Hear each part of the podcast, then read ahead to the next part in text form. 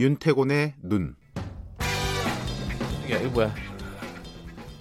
네, 윤태곤의 눈, 의제와 전략그룹 더모아의 윤태곤 정치분석실장 나와 계십니다. 안녕하세요. 네, 안녕하세요. 시그널이 바뀌었네요. 이거 뭐 미리 얘기를 안 해주고 그래서 깜짝 놀랐네. 네. 자, 미국 간 얘기 잠깐만 해보죠. 네. 어제 출발한 거죠? 네, 박지원 의원도 한참 이야기하셨지만 저도 네. 이야기 좀 해볼게요. 네. 어제 이제 뉴욕으로 떠났습니다. 문재인 대통령이. 근데 애초에는 이게 이낙연 총리가 참석한다. 원래 그렇게 네. 예정돼 있었다고요? 준비도 되고 네. 있었고 그랬어요. 근데 이제 문 대통령이 참석기로 변경됐고 당연하게 한미 정상회담도 잡혔죠. 이게 선후가 약간 다를지도 몰라요. 그러니까 한미 정상회담이 잡혀가지고. 그럴 수도 있겠네요. 예. 예. 이번에 문 대통령이 유엔 총회에 참석하면 취임 후 3번 연속이에요. 유엔 총회를 원래 가을에 하는데 2017년 5월에 당선됐지 않습니까? 네.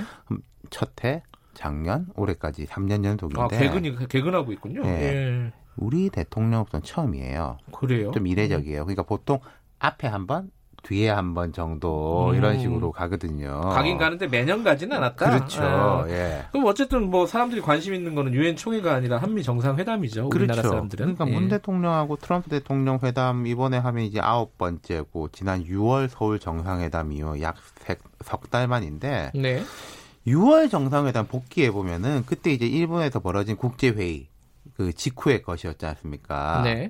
그리고 판문점 북미 정상회담으로 이어졌죠. 네. 그 직전에 5월 달에 원포인트로 문 대통령이 미국에 다녀왔고 그 직전에 보면 4월 달에 하노이 북미 정상회담이 있었는데 뭐 박지원 의원님은 성공했다라고 이야기했지만은 어쨌든 좀 객관적으로 볼 때는 예. 노딜로 끝났었다. 네. 그러니까 복귀를 해보면은 4월에 노딜 회담, 그다음 5월에 급하게 한미 정상회담을 잡아서 문 대통령이 원포인트로 미국에 갔다 왔고 네. 6월 달에 트럼프 대통령이 왔고 그리고 그 7, 8월 동안에는 뭐 미국의 이제 한국 패싱 또 문재인 대통령에 대한 좀 뭐 맹비난 뭐 이런 것들이 있으면서도 계속 북미의 끈은 놓지 않겠다 이런 시그널을 보냈지 않습니까? 그리고 최근에 보면은 미국에서 그 화답 같은 게 있었던 거고요. 그러니까 예. 뭐 이렇게 우리 문재인 대통령이 움직일 때는 뭔가 조금 불길이 사그러들 때 뭔가 좀 불길 피우는 뭐 그런 역할이었네요. 그렇죠. 네. 근데 이번 9월 같은 거 보면은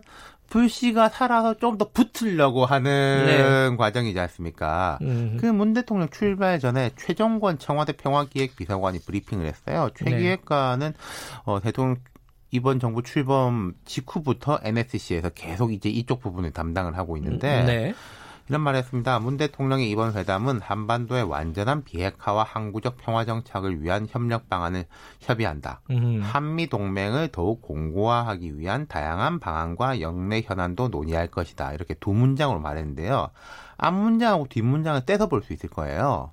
앞 문장에 이제 완전한 비핵화, 항구적 평화 정착을 위한 협력 방안. 요게 이제 남북미 관계에 예. 대한 거죠. 예. 그리고 지금 뭐 북한도 움직임이 좀 뭐랄까 있어요. 볼턴 보좌관 경질도 있고 그리고 실무협상 재개 얘기도 계속 나오고 그렇죠. 있고요. 실무협상 재개 이야기 나오고 있고 이게 크게 보면은 8월 달에 이렇게 한미 연합 훈련이 있으면서 이거 끝나고는 뭐가 되긴 될 거다라는 이야기들 계속 있었는데 예. 트럼프 대통령이 최근에 그 볼턴 보좌관 경질했지 않습니까? 네. 예. 그러면서 볼턴이 주창한 리비아 모델 때문에 북미 간 대화 국면이 안 좋았다. 네. 리비아 모델이라는 게 선 핵폐기 후 보상, 뭐 일괄 타결, 뭐 이런 데 대한 건데 거기다가 그러면서 어쩌면은 새로운 방법이 매우 좋을지도 모르겠다. 트럼프 대통령이 이렇게 말했고 요 며칠 동안 뭐 지난 3년간 제일 좋았던 것은 북미 관계다. 뭐 이런 이야기도 했고. 말이 많아서 이게 예. 어떤 걸 진심으로 받아들여야 할지 모르겠지만. 근데 예. 어쨌든 북한 입장에서는 곧바로 반응을 했죠. 김명길 북한 외무성 손해대사가 트럼프 대통령이 리비아식 핵포기 방식의 부당성을 지적하고 조미 관계 개선을 위한 새로운 방법을 주장했다는 보도를 흥미롭게 읽어보았다. 이렇게 반응했단 말입니다. 화답을 한 거네요. 일단. 그렇죠. 그렇다면은 이게 북미 간의 실무협상이 곧 재개될 것이고 그다음에 한미 정상회담에서 어떤 이야기가 나올 것이냐. 지금 네. 뭐 이야기 나오는 것들은 북한은 일단 영변 핵시설 폐기 그 하노이 때 이야기했던 거 그럼 다시 꺼내 나오고 거기다 플러스 알파가 있을 것이냐. 그럼 또 미국도 그때 이야기했던 거보다는 플러스 알파가 있을 것이냐. 그럼 좀 맞춰가지 않을까. 영변 때보다는 한 발씩 한 발씩 양보해가지고. 다만 단계적으로 하긴 하더라도 완전하고 검증 가능한 비핵화의 최종 목표, 뭐 로드맵에 대한 조금 얼개라도 나와야지 진도가 나갈 수 있는 거 아니냐. 미국에서도 그렇고 한국에서도 그렇고. 그렇죠. 예. 그리고 최근에 이해찬 민주당 대표가 이런 이야기했단 말입니다. 개성공단 빨리 재개해야 된다.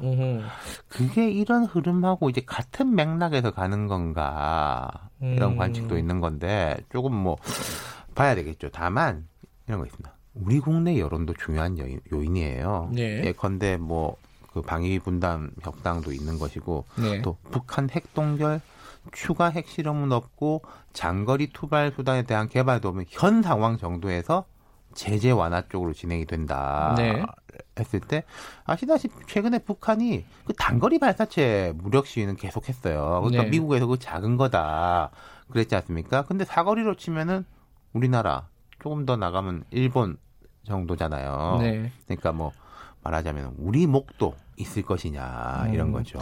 뭐 이런 상황이 돼버리니까 북한하고 미국하고 이렇게 어떤 단계적으로 합의를 해버리면은 우리 보수 진영이 굉장히 반발할 가능성이 있어요. 그렇죠. 그 가능성이 매우 높고 거기에 대한 좀 정지 작업도 필요할 거예요. 걔네 이 문제 매우 복잡한 게 북미 관계 있고 남북 관계 있고 한일 관계 있고 또 북일 관계 있고 우리 국내 여론이 있고 일단 북한은 북미를 일단 밀고 나간다는 거지만 우리는 여러 가지를 좀 더 고려해야 될 필요가 있는 거죠. 알겠습니다. 여기까지 듣겠습니다. 고맙습니다. 감사합니다. 윤태곤의 눈이었고요. 오전 6시 40분에 경기도 김포에서 아프리카 돼지열병 의심 신고가 들어왔다네요. 이 소식 3부에서 자세히 알아봅니다. 잠시 후에 뵙겠습니다.